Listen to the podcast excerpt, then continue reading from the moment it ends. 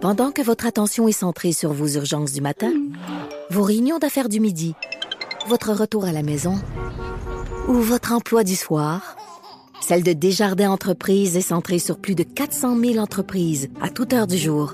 Grâce à notre connaissance des secteurs d'activité et à notre accompagnement spécialisé, nous aidons les entrepreneurs à relever chaque défi pour qu'ils puissent rester centrés sur ce qui compte, le développement de leur entreprise. C'est 23.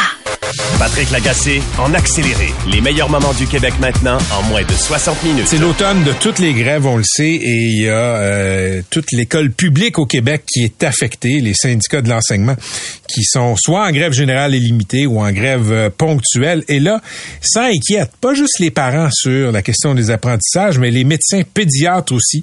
75 médecins qui signent une euh, lettre dans la presse aujourd'hui où ils demandent de rouvrir l'école au plus tôt, cette semaine si possible. Et euh, la lettre se termine ainsi. Comme le temps presse, nous attendons de vous que l'école rouvre cette semaine. Oui, cette semaine, nous avons hâte de vous voir leur annoncer. Docteur Gilles Julien, le célèbre euh, pédiatre aussi, dit la même chose. Il souligne que les enfants qui ont le plus de difficultés scolaires sont ceux qui souffrent le plus des suspensions de jours de classe, que ce soit à cause de la pandémie ou à cause actuellement de ces grèves. Égide Royer est le grand spécialiste de la réussite scolaire. Il est au euh, bout du fil. Égide, bonjour. Bonjour Patrick. Euh, D'abord, 180 jours de classe, c'est le calendrier régulier. Si on en manque une vingtaine, quels sont les effets sur l'apprentissage? si vous êtes un élève fort qui euh, avait appris à lire rapidement, je prends l'exemple du primaire, euh, début du primaire, l'impact, écoutez, il va y avoir des ajustements qui vont être faits en classe par l'enseignant en fonction du programme d'études. Mais si vous êtes déjà un jeune vulnérable qui avait des retards scolaires, qui vivait peut-être dans un milieu plus défavorisé, dont les parents n'ont pas moyen de payer de, de tutorat ou de type de soutien, Là, c'est évident que euh, ce qu'on va observer, c'est que l'écart entre ces élèves faibles-là et les élèves forts va augmenter à cause du nombre de jours de classe perdus. Et ce qui est encore plus critique, c'est chez les jeunes qui ont des, euh, soit qui présentent une forme de handicap, retard de développement, troubles du spectre de l'autisme non-verbaux, etc on se retrouve dans un contexte où certains jeunes auront régressé durant la pandémie, ce qui nous amène à la question, évidemment, la fameuse question pour la prochaine fois, et on devra probablement convenir d'avoir des services essentiels en éducation pour les jeunes les plus vulnérables. OK, parce que dans les hôpitaux égides, même dans le transport en commun, quand il y a des grèves, il y a des services essentiels qui peuvent pas être touchés par des moyens de pression ou des débrayages. À quoi on pourrait penser comme service essentiel à l'école? D'une certaine manière, on l'a appliqué. On l'a appliqué dans le cadre de la dernière pandémie. Les écoles spécialisées pour jeunes handicapés ont été les dernières à fermer, les premières à ouvrir. Donc, on reconnaissait déjà à ce moment-là. Les pédiatres, d'ailleurs, étaient intervenus par rapport à cette situation-là. Donc, éventuellement, euh, s'il y avait une discussion à faire là-dessus, les jeunes qui présentent certaines formes de handicap reconnus handicap auditif visuel, retard développemental, trouble du spectre de l'autisme ou des jeunes qui vivent avec une psychose, à titre d'exemple, santé mentale grave. L'autre élément, c'est la question des milieux défavorisés. L'école, euh, l'école dans certains milieux qui sont plus défavorisés ou très défavorisés, euh, l'école est un lieu de stimulation, c'est un lieu même pour aller chercher des repas chauds dans certains cas. Là. Donc, on aura à se poser la question aussi par rapport à ces milieux-là, mais j'ai l'impression que ça va être un passage obligé que de se poser la question au niveau du code du travail, est-ce qu'il y a des modifications à faire? Bon, ben, je te pose la question, Edith. Ça fait, Égide, ça fait des, décennies que tu es dans le milieu de l'éducation. Mm-hmm. Est-ce que l'école devrait euh, devrait être un service essentiel en soi? Est-ce que les profs devraient pouvoir faire la grève? Mon sentiment, probablement que la solution va être quelque chose qui euh, qui va être qui va être mitoyen. On va reconnaître un peu comment la santé des comme comme vous hmm. écoutez, est-ce que la santé des, euh, des Québécois devrait être euh, garantie, comme étant un, assurer des services de santé devrait être un service essentiel? Est-ce que le fait d'attendre, je sais pas moi, une, intervention en orthopédie pour une hanche, vous êtes sur la liste d'attente, mais vous n'êtes pas considéré comme prioritaire dans un contexte de grève? on peut poser la question à un paquet de secteurs. Mais moi, ce que je vous dis, c'est que dès que, sur le critère tout au moins qu'un jeune peut régresser ou un jeune peut être en danger, euh, je pense entre autres à des situations de, santé mentale hmm. ou d'école spécialisée, là, ça, ça, me semble évident. Là. Je pense qu'on demandera aux professionnels de déterminer dans quelle mesure c'est quels sont les jeunes pour lesquels l'école devrait être un service essentiel, les professionnels de la consultation, euh, les autres professionnels de consultation qui travaillent dans les écoles primaires seraient probablement une bonne source d'information. Quels sont les conseils qu'on peut donner aux parents dont les enfants présentement ne sont évidemment pas à l'école pour éviter trop de retard? Il y a les classiques au primaire de d'avoir une routine, même si la routine, on peut l'estomper au fur et à mesure que Noël va approcher, d'avoir une routine dans la maison, un moment où on se lève, on prend les repas, etc. Au niveau des petits, c'est de garder, entre autres, euh, ou des jeunes du primaire, de garder une période où le muscle de la lecture, comme je m'amuse à dire, là, est maintenu bien, euh, bien actif. Entre là, gardez-vous une période d'un trois quarts d'heure, une heure chaque jour, ou de manière tranquille, on va lire. Euh, par rapport aux plus vieux, mais ben là, éventuellement, si on se retrouve. Ben, en plus, évidemment, pour chez les plus jeunes, d'en profiter pour en faire des activités extérieures qu'on n'aurait peut-être pas eu l'occasion de faire si les jeunes étaient à l'école. Au secondaire, c'est toute la question de l'inégalité devant la, grève que je mentionnais tout à l'heure. Au secondaire, euh, il y a peut-être des parents qui vont dire, écoute, regarde, on va, on va prendre un peu d'avance par rapport à tel type de travail que tu avais à faire en français, etc. Dans la mesure où on aurait des indications, c'est vrai, de mathématiques. Mais là, contrairement à la pandémie, il n'y a pas de lien école-famille présentement. Il n'y a pas d'enseignement virtuel. Il n'y a rien qui va qui part de l'école vers les familles lorsqu'il y a une grève. Donc, c'est loin d'être tous les parents qui vont être en mesure, justement, de dire on va en profiter pour prendre l'avance au point de vue scolaire en deuxième en troisième secondaire. Dois-je rappeler que 20% des adultes au Québec sont analphabètes? Donc, euh, certains ont des enfants, donc je ne peux pas demander à des gens qui sont déjà en difficulté là, de compenser ou de remplacer ce que les enseignants peuvent offrir. Égide, on a souvent échangé sur les difficultés de l'école publique moderne. Est-ce que ce conflit de travail-là pourrait déboucher sur des solutions euh, intéressantes pour l'école publique? Oui, il y en a une qui est évidente et c'est l'éléphant dans la pièce. Quand on parle de la composition de la classe, là, le sous-groupe d'enseignants qui travaillent à l'école publique ordinaire a à composer, c'est un peu comme des caméléons sur une jupe écossaise, ont à composer avec une variété de besoins et de jeunes en difficulté dans leur classe qui a rien de naturel comme proportion. C'est pas naturel d'enseigner en première secondaire avec 45% d'élèves qui ont un plan d'intervention.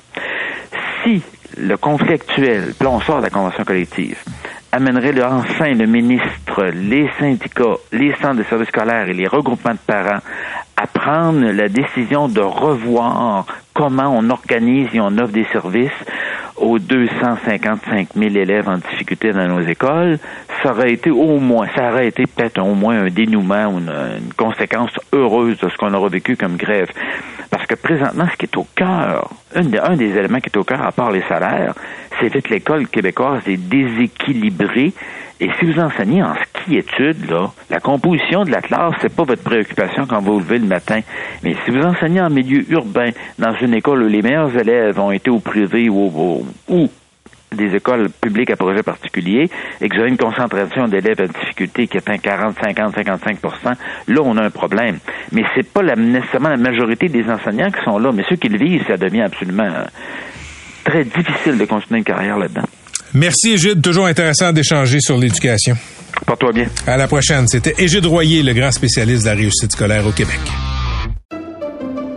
Pendant que votre attention est centrée sur cette voix qui vous parle ici, ou encore là, tout près ici, très loin là-bas, même très, très loin, Celle de Desjardins Entreprises est centrée sur plus de 400 000 entreprises partout autour de vous. Depuis plus de 120 ans, nos équipes dédiées accompagnent les entrepreneurs d'ici à chaque étape pour qu'ils puissent rester centrés sur ce qui compte, la croissance de leur entreprise.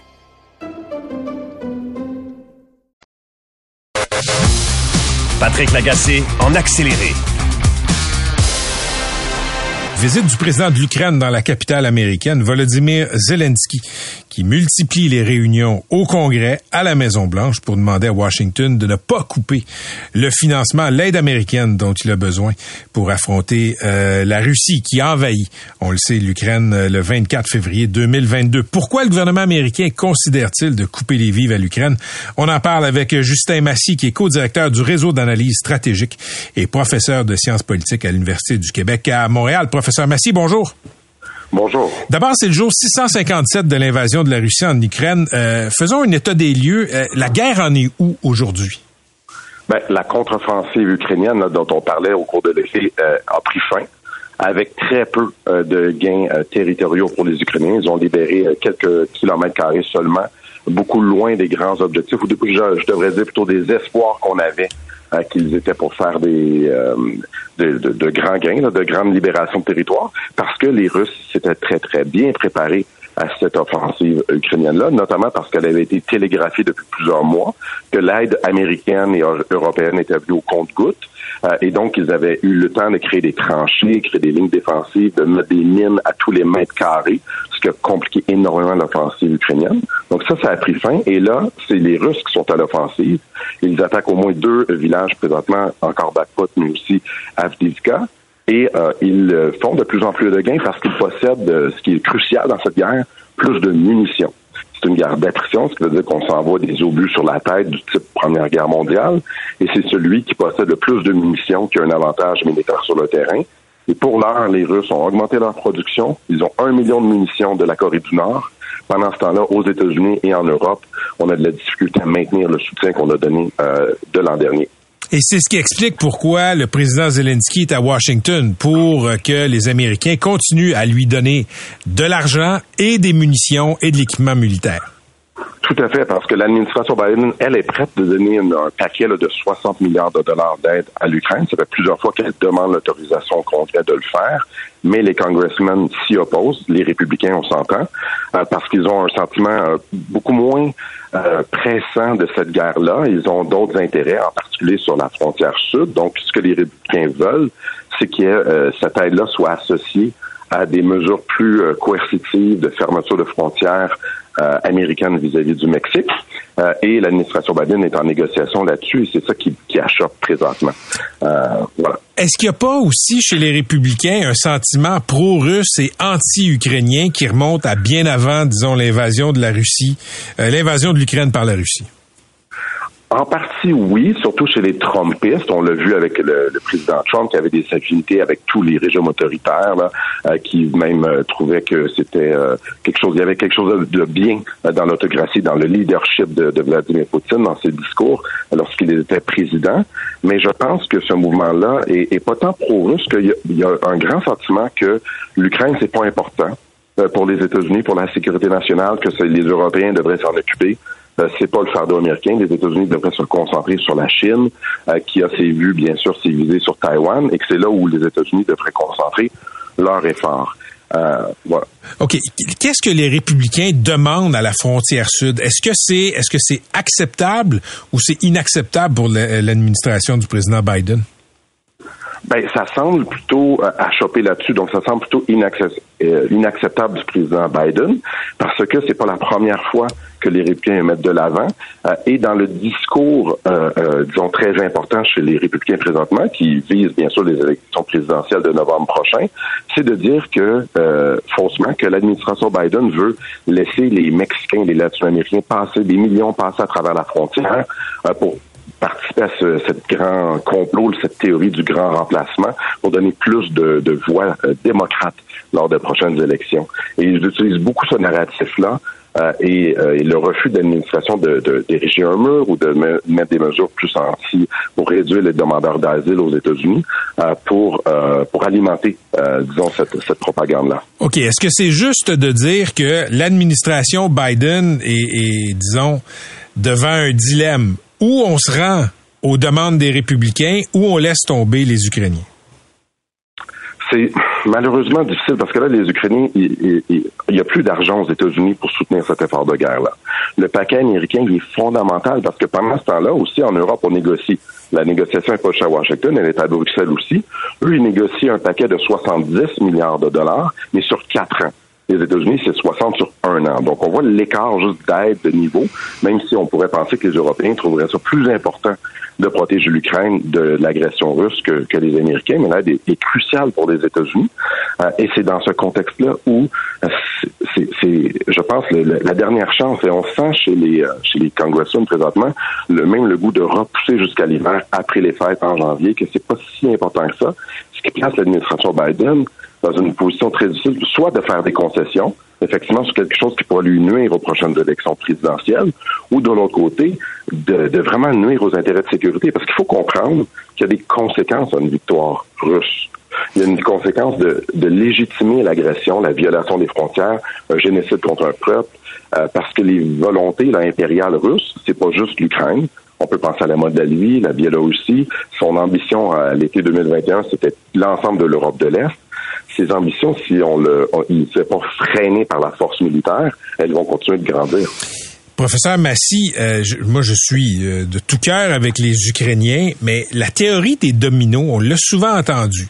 C'est ce qui a expliqué l'implication américaine au Vietnam, par exemple. Si le Vietnam tombe, c'est la théorie des dominos. Tout l'Asie du Sud-Est va tomber. À quel point est-ce que on a des certitudes sur le fait que si l'Ukraine tombe, ben après ça, ça va être les autres pays voisins? Est-ce est que les Russes sont vraiment équipés après l'effort de guerre qu'ils sont en train de consacrer en Ukraine pour envahir d'autres voisins? Pas pour l'instant, pas tant qu'il y a aussi longtemps qu'ils sont incapables de contrôler le territoire qu'ils souhaitent en Ukraine et d'installer un gouvernement pro-russe à Kiev, la capitale de l'Ukraine, c'est là qu'ils vont concentrer leurs efforts. Vous avez tout à fait raison. Cela dit, s'il y a un cessez-le-feu, une pause militaire où on met fin à cette guerre, parce que par exemple un nouveau président ben, euh, Trump dit euh, qu'il va cesser l'aide à, l'Ukraine et donc elle est forcée d'accepter la partition de son territoire, les Russes vont euh, leur plan, c'est pas de juste arrêter, retourner chez eux et, et, faire la paix. Ça va être de reconstituer leur armée en vue d'une prochaine offensive, soit en Ukraine si elle décide de changer de camp, ou ailleurs. Ils ont réussi à contrôler la Biélorussie sans l'usage de la force. Même chose d'une grande partie de la Géorgie. Ils ont des idées sur la Moldavie. Ça, c'est tous des pays qui sont pas membres de l'OTAN, donc où il y a une opportunité pour les Russes. C'est sûr que quand on parle ensuite de la Pologne, des Pays-Bas qui sont membres de, l'OTAN, théoriquement, ça veut dire que si la Russie attaquait ces pays-là, qu'ils déclaraient la guerre aux États-Unis en même temps. Mais dans un contexte où il y aurait un président Trump élu en novembre prochain, l'an prochain, qui lui dit ben finalement je veux pas risquer la vie d'un soldat américain pour défendre la Lettonie, on sait même pas si où, c'est pas important. Mais là toute la, crédibilité de l'article 5, l'article qui dit si on attaque un pays, on attaque l'ensemble des membres de l'OTAN, s'écroulerait et ça, ça serait un feu vert pour une agression russe dans le futur. OK. En terminant, si le soutien américain à l'Ukraine était coupé, est-ce que l'Europe peut subvenir aux besoins en argent et en matériel militaire des Ukrainiens? Elle le peut en théorie, elle le veut pas en pratique. Elle le peut en théorie dans le sens où son économie est très grande, l'économie l'industrie militaire, pardon, allemande et française, c'est très important. Il serait capable de donner ce soutien-là. Hmm. Mais si on regarde des engagements qu'ils ont fait dans le passé, c'est pas du tout à la hauteur. L'engagement français, c'est quelques centaines de millions de dollars seulement. Les euh, Allemands vont faire 8 milliards de dollars l'année prochaine, ce qui est important, mais quand on compare aux 60 Américains c'est bien peu. Les Britanniques sont autour de 2 ou 3 milliards de dollars. Donc, c'est des sommes qui sont importantes, mais qui sont pas à la hauteur de l'industrie militaire américaine, qui est beaucoup plus rodée, qui fait une production de munitions, de blindés, etc., beaucoup plus euh, importante que les Européens. Ça va prendre du temps à l'Europe à se mettre sur cette économie de guerre-là nécessaire pour soutenir une guerre d'attrition qui prend du temps, qui consomme énormément de ressources, parce qu'on ne veut pas donner des avantages qualitatifs à l'Ukraine. Par exemple, leur donner des avions de chasse euh, F-35 de très modernes. On peut pas leur donner des missiles de longue portée qui puissent atteindre le territoire russe. Donc, on peut pas leur donner des avantages importants. Donc, en conséquence, ce qu'il faut donner, c'est beaucoup beaucoup d'équipements autres, de moins grande qualité, si on veut. Et ça, ça coûte cher. Ça demande beaucoup de production et on n'est pas du tout sur cette longueur d'onde-là présentement. Professeur, merci. Merci beaucoup pour euh, ces euh, éclairages. Je vous souhaite une bonne journée. Je vous en prie. Au revoir. C'était Justin Massy, professeur à l'Université du Québec à Montréal et aussi co-directeur du réseau d'analyse stratégique. Patrick Lagacé en accéléré. Avec la pandémie, il y a eu une belle prise de conscience collective sur notre trop grande dépendance envers les pays étrangers pour se nourrir au Québec, surtout en hiver. Le deux tiers des légumes qui sont importés au Québec, c'est durant les mois d'hiver, donc il y a place à amélioration. Le gouvernement du Québec a répondu de manière super positive à cet enjeu-là en voulant doubler la capacité de production en serre au Québec d'ici 2025. Ces subventions-là servent autant aux gros qu'aux petits maraîchers comme nous. On est au début de ce qu'on appelle l'agriculture hivernale ici au Québec. Puis moi, je pense qu'on devrait mettre plus de lumière sur ce modèle-là qui est plus petit, qui est plus éco-énergétique, mais qui est beaucoup mieux adapté écologiquement à nos conditions nordiques.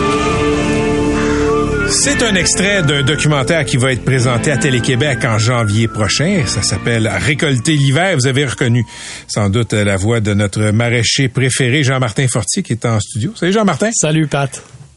Cultiver des légumes l'hiver. Ouais, ben, ça écoute- me fascine tout le temps. Mais non, mais écoute, toi, t'es vraiment mon, t'es mon, t'es, t'es mon auditoire préféré, là. Tu sais, ça fait plusieurs fois que je viens ici, puis oui. que je te parle de ça, puis j'amène des légumes, puis tu sais, je- tu sais, je suis passionné par cette idée-là.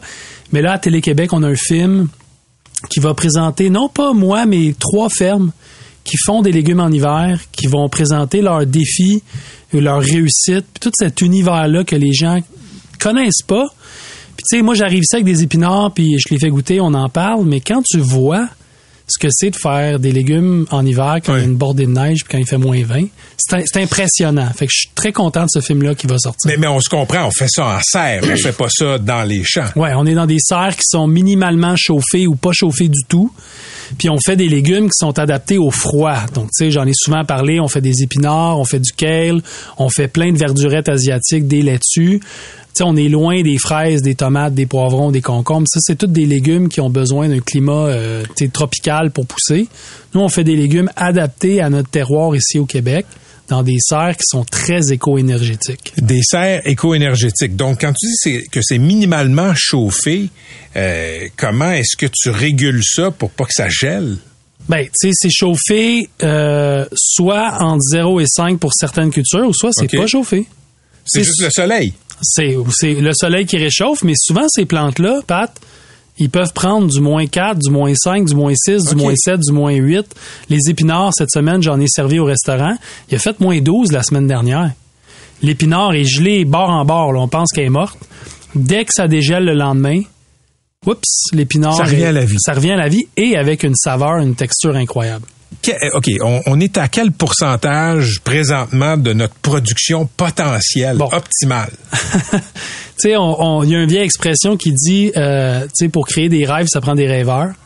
Là, je pense que ce film-là, il présente ça. C'est des pionniers, c'est des gens qui sont les premiers à faire ça. On propose une nouvelle idée.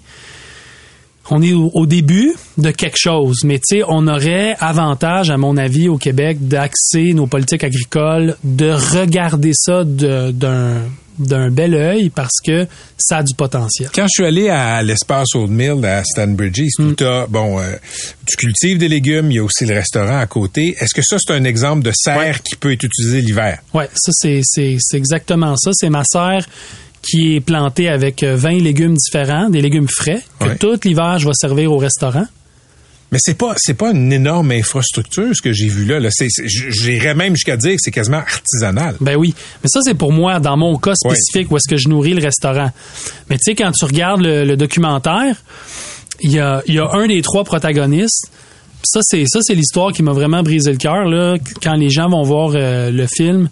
Tu sais lui, il fait pas comme moi. Lui il fait du volume. Lui c'est un c'est un c'est un semi-gros si tu veux. Puis là il veut rentrer dans les chaînes. Il fait des épinards, il en fait là à côté. Euh, puis là, après ça, il une grosse récolte, puis là, il empaque, il en sache tout ça, puis là, il se fait retourner tout son stock parce que c'était pas dans des barquettes. Tu sais, les grosses barquettes Oui, de plastique, oui. c'était pas convenable. Fait que là, tu as un produit de qualité mondiale. Des épinards d'hiver comme ça, c'est vraiment extraordinaire. Là, est-ce que tu parles de François Biron? Ouais, je parle de François. Tu l'as vu, hein, Ben, le- ah, oui, mais on a un extrait d'ailleurs, Ouais, fait qu'on va euh, jouer l'extrait de François Biron, agriculteur. Il explique tout son stress. Moi, j'ai consulté parce que l'anxiété était devenue à un niveau incontrôlable. là. Puis, euh, j'ai commencé à prendre du citalopram. Fait que ça l'aide beaucoup. Mais il y a du lâcher prise aussi là-dedans, beaucoup. Là. Un moment donné, tu contrôles ce que tu peux contrôler. Puis le reste, ben, tu le contrôles pas. Mais moi, le constat que je fais de tout ça, Jean-Martin Fortier, c'est que c'est possible de cultiver plus de légumes pour nourrir les Québécois en plein hiver. Mais il manque quoi? Ben, tu sais, la première étape, c'est que les gens sachent, tu sais, Que ça se imagine que ça existe, que ça se peut. Ouais. Ah, je pense que le film Récolter l'hiver, là, il, il- présente bien ça. Tu vois les défis. On entend François, que c'est pas évident là. Euh, mais il y, a- aussi des succès dans, dans la série. Les gens voient aussi des wins. Mais la première étape, c'est ça. Puis après ça, ça va être à, d'autres gens d'adopter cette idée-là. Il y a, y a quand même un modèle économique derrière ça. Là. Les, les fermes qu'on voit dans le film, ils, génèrent un, un revenu, ils génèrent un profit. C'est pas euh, c'est pas miraculeux, mais aussi il faut jamais oublier le coût d'investissement pour faire ça est pas le même que euh, une, une une méga ferme. Mais est-ce que Euh, c'est, euh, tu sais, je, te disais que quand j'ai vu ta, ta serre là, à. Stanbridge East, ça semblait artisanal, mais Ouais. même disons que c'est plus gros. Ouais. Je veux dire, c'est quand même, c'est pas un barrage électrique là. Non non, c'est Euh, ça. tu comprends là, c'est, quand même là, c'est, une sorte de demi-dôme avec des plastiques. C'est pas, est-ce que c'est toujours aussi simple que ça? C'est toujours aussi simple que ça. Puis c'est ça qui est compliqué, Pat. C'est tu sais, le gros barrage élec- hydroélectrique ou 250 plus petits barrages hydroélectriques. Sais, C'est toujours cette question-là. tu sais, c'est- On a, on, ça simplifie l'idée de dire on va avoir pour notre souveraineté alimentaire au Québec euh, 3, 4, 5, 6, 7 gros producteurs en serre.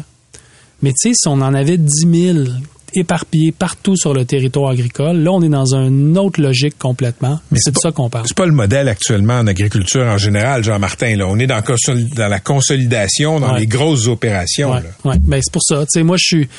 Tu sais, ce film-là est né de quand on a eu la COVID, puis que les frontières sont Ouais. fermées, puis on a eu le premier ministre qui était euh, en train de parler de souveraineté alimentaire, puis de vouloir injecter des, des fonds pour ça.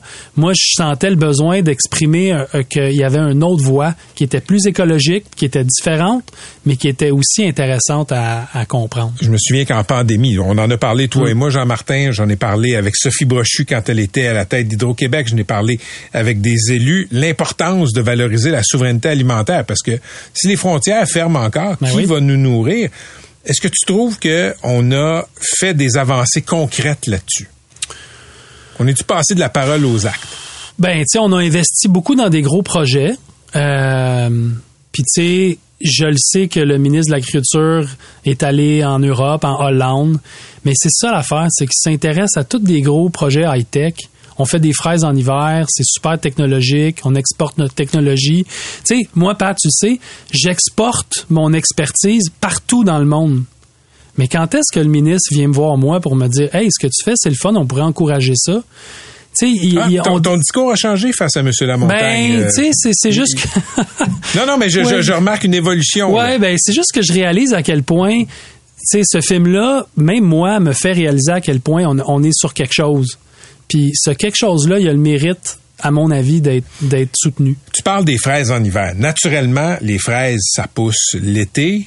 T'es pas un grand fan de ces. Je sais là qu'il y a, y y des usines là, ben pas des usines, des opérations qui veulent cultiver des fruits comme ça en plein hiver. J'ai vu une, fraise, une, une- une usine, une sorte de ferme verticale à un moment donné. ouais, ouais. T'es pas un grand fan de ce modèle-là. Pourquoi? Moi, moi, ce modèle-là, je pense que c'est super correct. Là, puis je suis pas contre. C- Ce que je dis, c'est moi, je pense que ce que nous on fait, ça a autant de mérite, peut-être même plus, mais ça a 100 fois moins de visibilité puis de reconnaissance.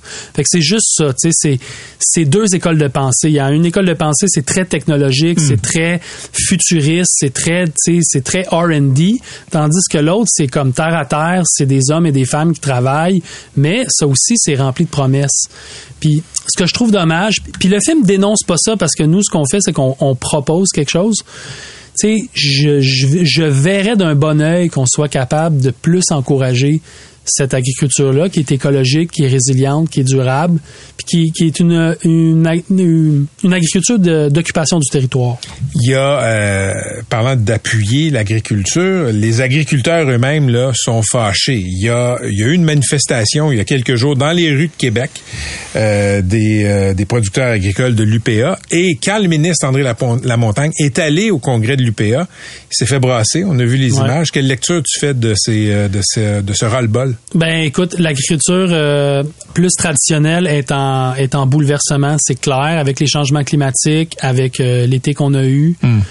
Euh, il est en train de se passer quelque chose où est-ce que les gens, tu sais, dans le fond, faut, faut toujours le comprendre. Tu sais, en agriculture, le le, la- le climat, c'est c'est le facteur le plus important. C'est ça qui fait que les choses arrivent ou pas. La pluie, trop de pluie, de la sécheresse, etc. La chaleur, Ouais. euh, les sols qui sèchent, etc. Fait que là, ça a beaucoup déstabilisé les agriculteurs depuis trois ans.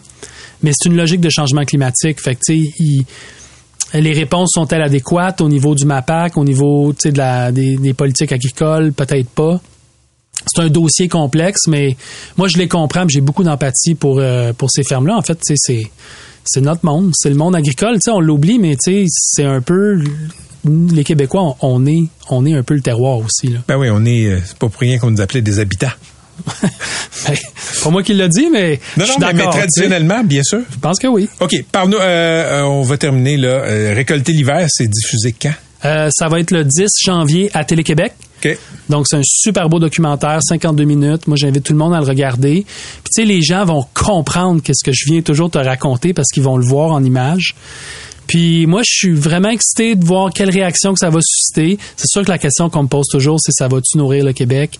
La réponse, c'est peut-être plus tard. C'est un pas dans cette direction-là, en tout cas. Ben, moi, j'aimerais ça semer la graine qu'un autre monde est possible. Toujours le, toujours le fun de te recevoir en studio. Merci. Merci. C'était Jean-Martin Fortier.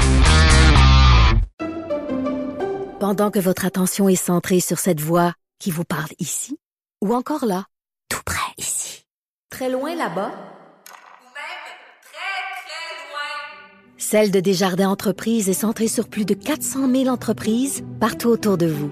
Depuis plus de 120 ans, nos équipes dédiées accompagnent les entrepreneurs d'ici à chaque étape pour qu'ils puissent rester centrés sur ce qui compte, la croissance de leur entreprise.